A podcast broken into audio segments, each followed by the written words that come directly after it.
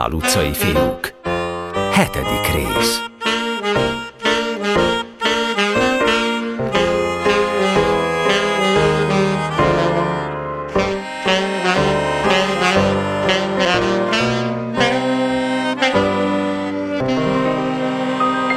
Másnap délelőtt a latinórán oly nagy volt az izgalom az egész osztályban, hogy Rácz tanár úr észre is vette.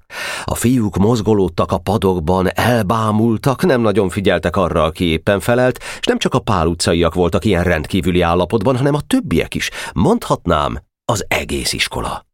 A nagy hadikészülődéseknek hamar hírük ment a nagy épületben, és még a felső osztályokba járó fiúk, az úgynevezett hetedisták és nyolcadisták is nagyon érdeklődtek a dolog iránt.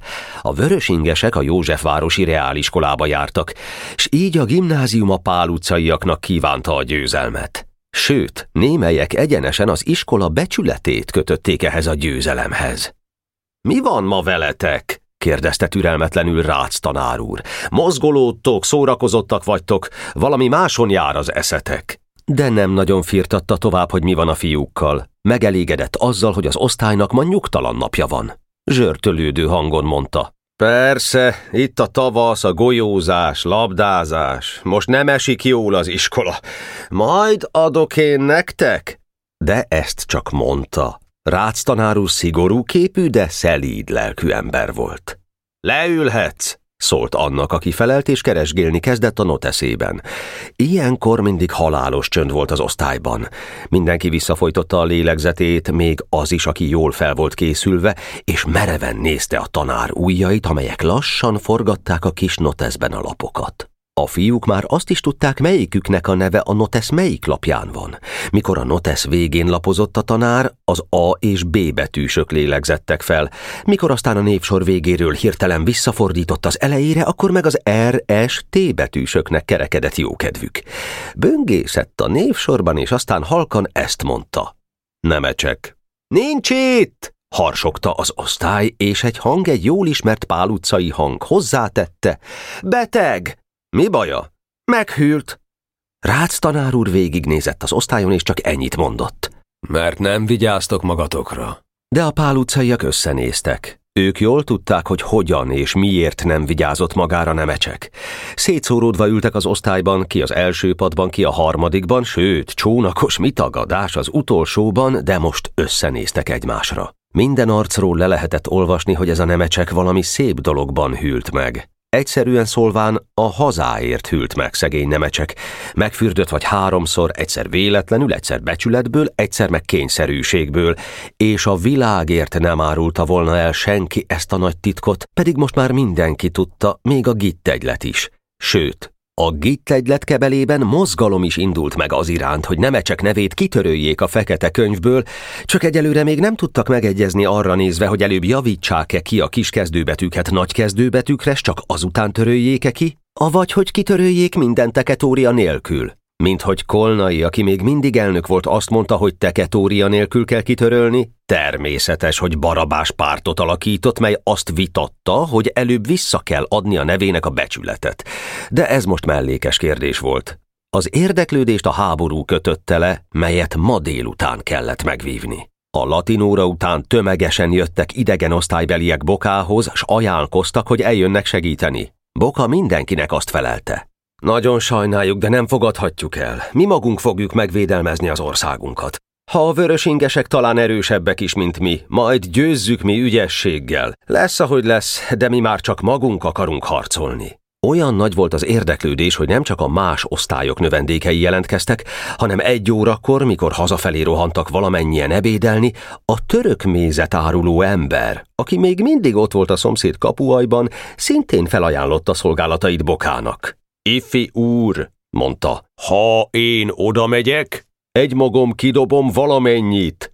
Boka mosolygott. Csak bízza ránk, öregem! És sietett hazafelé ő is. Az iskola kapujában az osztálytársak körülvették a pál és mindenféle hasznos tanácsokkal látták el őket. Még olyanok is akadtak, akik megtanítottak egy-egy pál arra, hogy hogyan kell gáncsot vetni. Mások kémeknek ajánlkoztak, ismét mások arra kérték őket, hogy legyen szabad végignézni ők a küzdelmet, de erre sem kapott engedelmet senki. Boka szigorú rendelete az volt, hogy a harc megkezdésekor a kaput be kell csukni, s csak akkor kell a kapuőröknek megint kinyitni a kaput, mikor már kifelé szorítják az ellenséget. De mindez csak néhány percig tartott. A fiúk elszélettek, mert pontban két órakor már a grundon kellett lenniük, és egy negyed kettőkor már néptelen volt a gimnázium tájéka. A török mézes is csomagolt, és csak az iskolaszolga pipált csöndesen a kapu előtt, miközben néhányszor gúnyosan szólt rá a török mézes emberre. Na, a maga élete se lesz hosszú itt a szomszédban. Eltiltjuk innen azzal a sok szeméttel? Amire a török mézes nem is felelt, csak a vállát vonta. Ő nagyúr volt, neki piros fez volt a fején, ő holmi iskolaszolgával szóba se állott. Különösen ilyenkor, mikor érezte, hogy annak a holmi iskolaszolgának van igaza. És pont két órakor, mikor Boka fején a pál utcaiak színeit viselő piros-zöld sapkával megjelent a grunt kapujában, katonás sorban állott a telek közepén az egész hadsereg.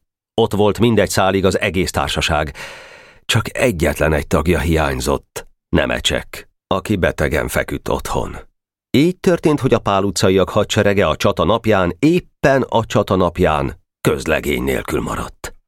Aki ott volt, mint hadnagy, főhadnagy, kapitány volt. Maga a közlegény, maga a tulajdonképpeni hadsereg otthon feküdt a Rákos utca egyik kertes kis házában, annak is egy csöpp kis ágyában betegen.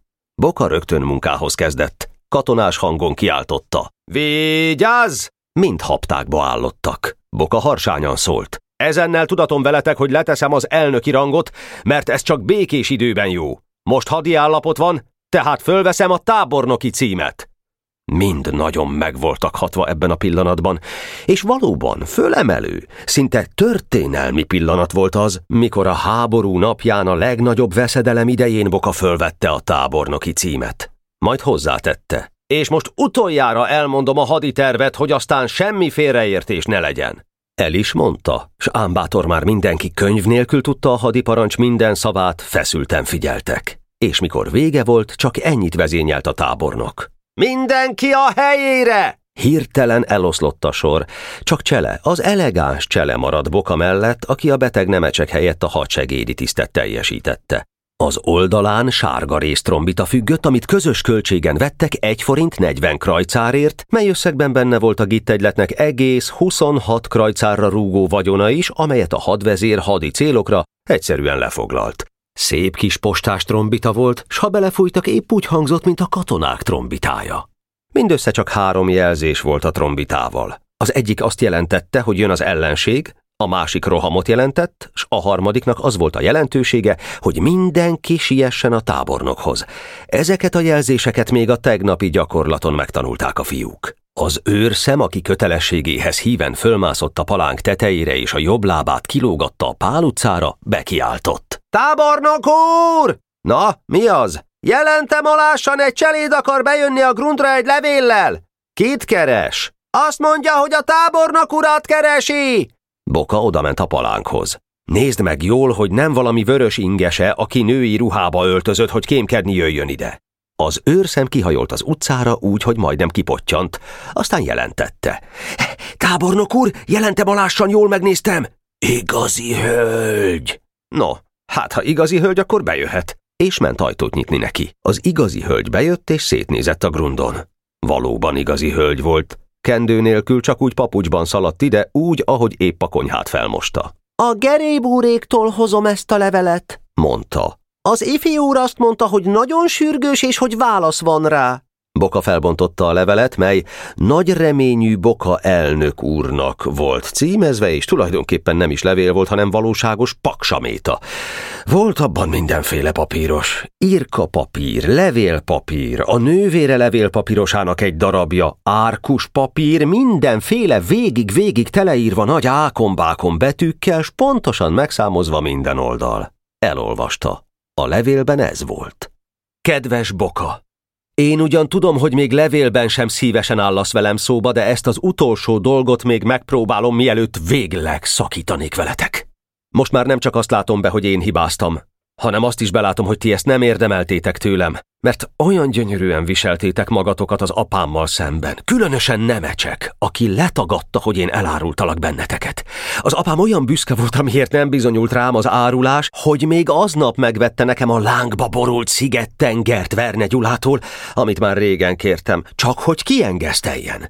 Én a könyvet rögtön elvittem ajándékba Nemecseknek, pedig még nem is olvastam, pedig nagyon szerettem volna olvasni, pedig az apám másnap kérdezte, hol a könyv, te csirkefogó? És pedig én erre nem is tudtam semmit felelni. Mire az apám azt mondta, haszontalan, már el is adtad az antikvárnak, megállj, soha többé nem kapsz tőlem semmit. És már meg is kezdte, mert nem kaptam ebédet. De nem bánom. Ha a szegény nemecsek ártatlanul szenvedett én miattam, most én is szívesen szenvedek ártatlanul egy kicsit ő miatta. De ezt csak mellékesen írom neked, mert nem ez a fő dolog, amit mondani akarok. Tegnap az iskolában ahol nem is beszéltetek velem, azon gondolkoztam, hogy hogyan tehetném jóvá a hibámat, és végre ki is találtam a módját. Gondoltam, épp úgy fogom jóvá tenni, ahogy elkövettem.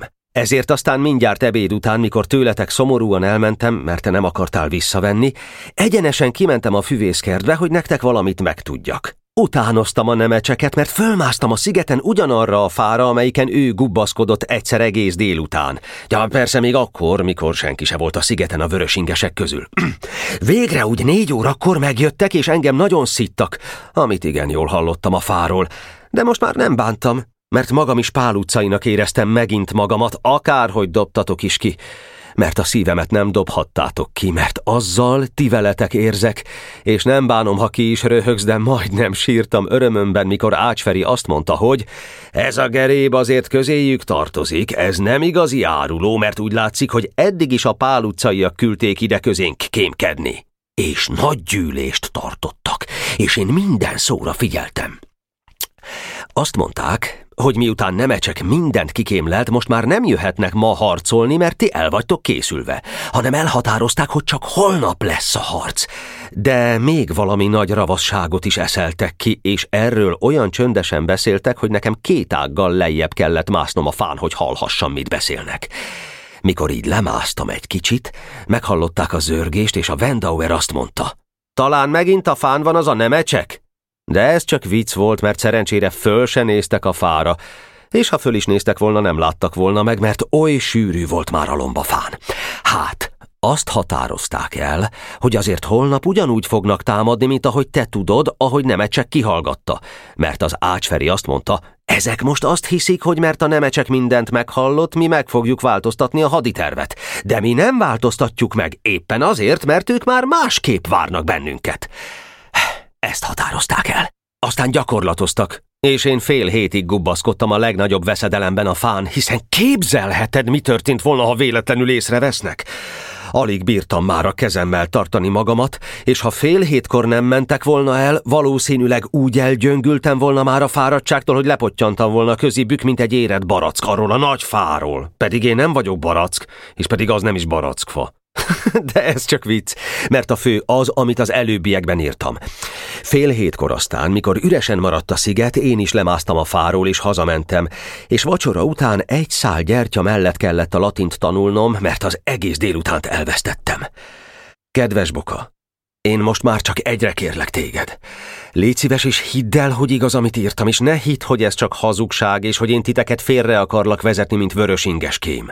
Én ezt azért írom, mert vissza akarok kerülni hozzátok, és ki akarom érdemelni, hogy bocsássatok meg nekem. Én nektek hű katonátok leszek, még azt se bánom, ha a főhadnagyi rangról lecsapsz, mert én szívesen megyek vissza, mint közlegény. Most úgy sincs nálatok közlegény, mert a nemecsek beteg, és csak a Janó kutyája az egyetlen közlegény, de az is inkább hadi kutya, és én legalább fiú vagyok. Ha most még az egyszer megbocsátasz nekem és visszaveszel engem, akkor én már ma eljövök, és a csatában veletek fogok harcolni, és a harc hevében fogom magamat úgy kitüntetni, hogy ezáltal minden hibámat jóvá teszem. Kérlek szépen, üzenj a Marival, hogy jöjjek-e vagy ne jöjjek, és ha azt üzenet, hogy jöjjek, akkor rögtön jövök is, mert amíg a Mariten állat bent van a grundon ezzel a levéllel, addig én itt állok a Pál utca öt szám alatt a kapu aljában, és várom a feleletet. Maradok hű barátod, Geréb. Mikor Boka a végére ért ennek a levélnek, úgy érezte, hogy Geréb nem hazudik, s hogy annyira megjavult, hogy érdemes visszavenni. Magához intette tehát a hadsegédjét, cselét. Hadsegéd, mondta neki. Fújja meg a harmadik számú trombita jelet, amely azt jelenti, hogy mindenki jöjjön a tábornokhoz. Mi a válasz, kérem? kérdezte a Mari. Maga várjon egy kicsit, Mari! Felelt parancsoló hangon a tábornok, és megharsant a kis trombit, amelynek éles hangjára bátortalanul bukkantak elő a fiúk a farakások közül. Nem értették, hogy mi az, hogy miért hívja őket a trombita a tábornokhoz, de miután látták, hogy Boka nyugodtan áll a helyén, előmerészkedtek, és egy perc múlva ismét ott állott a tábornok előtt az egész hadsereg katonás rendben. Boka felolvasta nekik a levelet, és megkérdezte tőlük. Visszavegyük? És a fiúk mitagadás jó fiúk voltak. Valamennyien egyszerre ezt válaszolták. Vissza! Boka pedig a cselédhez fordult, és így szólt. Mondja meg, hogy jöjjön ide. Ez a válasz. Mari bámulta az egész dolgot. A hadsereget, a piros-zöld sapkákat, a fegyvereket, de aztán kipöndörült a kiskapun. Richter! kiáltotta Bok, amikor magukra maradtak. Richter kilépett a sorból. Mellét fogom rendelni gerébet, mondta a tábornok, és te fogsz rá vigyázni. Ha az első gyanús jelet észreveszed, azonnal megfogod és bezárod a kunyhóba. Nem hiszem, hogy erre kerül a sor, de azért mindig jó egy kis óvatosság. Pihenj! Ma nem lesz csata, mint a levélből is láthatjátok. Mindaz, amit mára terveztünk, holnapra marad.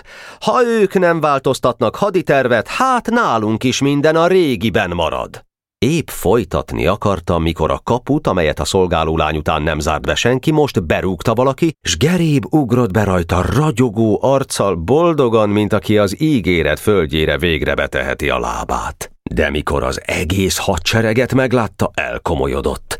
Odalépett bokához, és általános figyelem közepette sapkájához emelte a kezét. A pál utcaiak piros-zöld sapkája volt a fején. Szalutált, és ezt mondta. Tábornok úr, Jelentkezem! Jó, mondta Boka minden ceremónia nélkül. Richter mellé vagy beosztva egyelőre, mint közlegény. Majd meglátom, hogy viseled magad a csata napján, és akkor visszakaphatod a rangodat. Azzal a hadsereg felé fordult. Ti nektek pedig valamennyi őtöknek a legszigorúbban megtiltom, hogy gerébbel az ő hibájáról beszéljetek. Ő jóvá akarja tenni a bűnét, mi pedig megbocsátunk neki. Senki egy szóval ne bántsa. Hibáját a szemére ne vesse és ő neki is megtiltom, hogy erről beszéljen, mert ez most be van fejezve. Néma csönd lett erre. A fiúk megint ezt mondták magukban. Mégiscsak okos fiú ez a boka, megérdemli, hogy ő legyen a tábornok. S azzal Richter rögtön magyarázni is kezdte Gerébnek, hogy a csatában mi lesz a dolga holnap. Boka cselével beszélgetett, s amint így csöndesen diskuráltak, az őrszem, aki még mindig a palánk tetején lovagolt, egyszerre csak bekapta a jobb lábát, amelyet eddig kilógatott az utcára. Az arca rémült kifejezést öltött, s ilyetten dadogta. Tábornok úr, az ellenség jön! Boka, mint a villám ugrott a kapuhoz, és bereteszelte. Mindenki gerébre nézett, aki halálsápadtan állt Richter mellett. Boka haragosan kiáltott rá. Hát mégis hazudtál? Megint hazudtál? Geréb a meglepetéstől nem tudott felelni. Richter megkapta a karját. Mi ez? ordított Boka. Erre aztán nagy nehezen dadogott valamit Geréb. Talán, talán észrevettek fönn a fán, és, és így akartak félrevezetni. Az őrszem kinézett az utcára, s aztán leugrott a palánkról, fölkapta a fegyverét, és a sorba állott a többiekhez. Jönnek a vörös ingesek, mondta. Boka a kapuhoz ment és kinyitotta. Bátran kiállott a kapu elé az utcára. Valóban jöttek a vörös ingesek, de csak hárman voltak. A két pásztor jött meg Szebenics, és amikor Bokát meglátták, Szebenics egy kis fehér zászlót húzott elő a kabátja alól, és azzal integetett Boka felé. Már messziről kiáltotta. Követek vagyunk! Boka visszament a grundra. Szégyelte magát geréb előtt egy kicsit, amiért ilyen hirtelen meggyanúsította. Oda szólt Richternek. Bocsásd el, csak követek jöttek fehér zászlóval. Bocsáss meg, geréb. Gerép szegény föllélegzett. Már majdnem belekerült a csávába ártatlanul, de az őrszem kikapott. Te pedig! kiáltott rá Boka. Jól nézd meg, hogy mi van, mielőtt tüzet kiabálsz. Adta ijedős csacsia. És vezényelt. Hátra mindenki a farakások közé! Velem nem marad itt más, csak cselemek kolnai. Indulj! A hadsereg katonás léptekkel ment el, és nem sokára eltűnt a farakások mögött gerébbel együtt. Épp akkor tűnt el az utolsó piros-zöld sapka, mikor a kapun zörgettek a követek. A hadsegéd ajtót nyitott nekik. Bejöttek. Mind a háromnak vörös inge és vörös sapkája volt. Fegyvertelenül jöttek, és Szebenics magasra tartotta a fehér zászlót. Boka tudta, mi illik ilyenkor. Fogta a lándzsáját, és a palánkhoz támasztotta, hogy őnek is legyen fegyvere. Kolnai és Csele szó nélkül követték a példáját. Sőt, Csele odáig ment a buzgóságban, hogy még a trombitát is letette a földre. Az idősebbik pásztor lépett elő. Hadvezér úrhoz van szerencsém? Csele felelt. Igen, ő a tábornok. Mi követségbe jöttünk, mondta pásztor, és én vagyok a követség vezére. Azért jöttünk, hogy hadvezérünk Ács Ferenc nevében megizenjük a háborút. Mikor a vezér nevét említették, az egész követség szalutált. Bokáék is a sapkájukhoz emelték a kezüket udvariasságból. Pásztor folytatta. Nem akarjuk meglepni az ellenfelet. Mi pontban fél háromkor jövünk ide. Ezt akartuk mondani. Kérjük a választ. Boka érezte, hogy ez nagyon fontos pillanat. Kissé reszketett a hangja, mikor felelt. A hadüzenetet elfogadjuk. Valamire nézve azonban meg kell állapodnunk. Én nem akarom, hogy ebből verekedés legyen. Mi sem akarjuk, szólt komoran pásztor, és ahogy szokta, mellének szekte a fejét. Én azt akarom, folytatta Boka, hogy mindössze háromféle harcolási mód legyen. Homokbombák, szabályszerű birkózás és lándzsavívás. Tudják jól a szabályokat, ugye? Igen. Akinek mind a két válla érinti a földet, az le van győzve, és többé nem birkózhatik. De azért szabad a másik két módon harcolnia. Beleegyeznek? Bele! A lándzsával pedig sem verekedni, sem szúrni nem szabad. Vívni kell. Úgy van. És kettő egy ellen nem támadhat, de csapatok, csapatok ellen támadhatnak. Elfogadják? Elfogadjuk! Akkor nincs több mondani valóm. Szalutált, és Cselemek Kolnai is haptákba állván szalutált. A követség viszonozta a tisztelgést, és pásztor ismét megszólalt. Még valamit kell kérdeznem. A vezérünk azzal is megbízott, hogy kérdezősködjünk, mi van nemecsekkel. Azt hallottuk, hogy beteg, és ha beteg, akkor arra is megbízásunk van, hogy meglátogassuk, mert olyan bátran viselkedett a múltkor nálunk, hogy mi az ilyen ellenséget nagyon becsüljük. A Rákos utcában lakik a harmadik szám alatt. Nagyon beteg. Erre néma tisztelgés következett. Szebenics ismét magasra emelte az ászlót, pásztor elkiáltotta magát. Indulj! És a követség kivonult a kapun. Még hallották az utcáról a kis trombita harsogását, melyel a tábornok ismét maga köré hívta a hadsereget, hogy a történteket elmondja nekik. A követség pedig sietve masírozott a Rákos utca felé. Azelőtt a ház előtt, amelyben nemecsek lakott, megállottak. A kapuban állt egy kislány, attól megkérdezték. Lakik itt a házban bizonyos nemecsek? Igen, mondta a kislány, és oda vezette őket a szegényes földszinti lakáshoz, melyben nemecsek lakott. Az ajtó mellett kis kékre mázolt plétábla volt ezzel a felírással, Nemecsek András Szabó. Beléptek, köszöntek, elmondták miért jöttek. Nemecsek anyja egy szegény, sovány kis szőke asszony, aki nagyon hasonlított a fiához, vagy jobban mondva, akihez nagyon hasonlított a fia, bevezette őket a szobába, ahol a közlegény az ágyban feküdt. Szebenics itt is magasra emelte a fehér zászlót, és itt is az egyik pásztor lépett elő. Ács Ferenc üdvözletét küldi neked, és kívánja, hogy gyógyulj meg. A kis szőke, aki sápattan borzas fejjel feküdt a párnán, erre a szóra felült az ágyban. Boldogan mosolygott, és ez volt az első kérdése. Mikor lesz a háború? Holnap. Erre elszomorodott. Akkor én még nem lehetek ott? mondta bánatosan, de a követség erre nem felelt. Sorra kezet fogtak nemecsekkel, és a komor, vadarcú pásztor elérzékenyülve szólt. Nekem pedig bocsáss meg. Megbocsátok. mondta csöndesen a kis szőke, és köhögni kezdett. Visszafeküdt a párnára, és Szebenics megigazította a feje alatt a párnát. Aztán azt mondta pásztor. Na, most megyünk. Megint fölemelte a zászlótartó a fehér zászlót, és mind a hárman kimentek a konyhába. Ott a nemecsek anyja sírva mondta. Ti mind, mind olyan derék jó fiúk vagytok, hogy így szeretitek az én szegény kisfiamat. Ezért, ezért mind a hárman kaptok most egy csésze csokoládét. A követség tagjai egymásra néztek. A csokoládé csábító dolog volt, de azért mégis előlépett pásztor, és most az egyszer nem hajtotta a mellére, hanem fölemelte szép barna fejét, és büszkén mondta, nekünk ezért nem jár csokoládé. Indulj! És kimasíroztak.